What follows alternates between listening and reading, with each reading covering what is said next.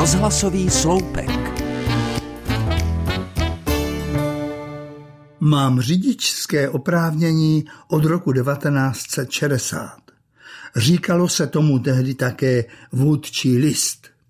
Mým prvním automobilem byl dvoutakt značky Minor. Uznávané poválečné autíčko, řazení pod volantem a s meziplynem. To už současným motoristům moc neříká. Postupně jsem pak vystřídal na desítku jiných, modernějších značek.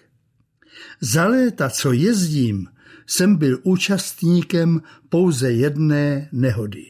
Nabořil se do mne mladík, který spěchal a tvrdil, že mě přehlédl. Jezdím dosud. Zvládám hustý městský provoz, pravidelně absolvuji lékařské prohlídky. Přiznám, že jezdím opatrně, ale aniž bych se snažil blokovat provoz.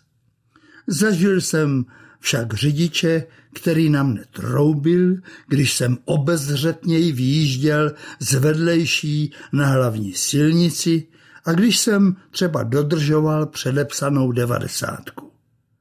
Mladí nás seniory vnímají za volantem jako pomalé a překážející.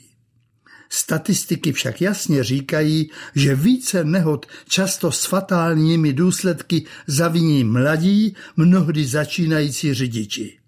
V té souvislosti přiznám, že mi hlava nebere další snižování věku začátečníků.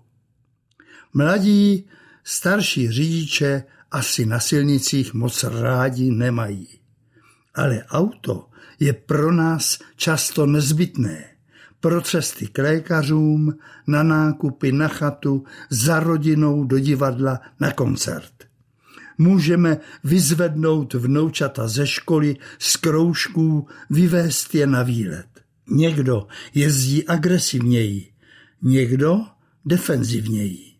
Možná mnohý z vás nadává, že seniori jezdí obezřetněji.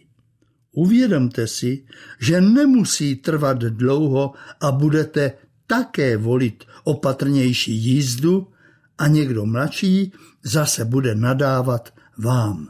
Všichni, kteří sedíme za volantem, bychom měli mít dostatečnou ovládací sebereflexi a toleranci.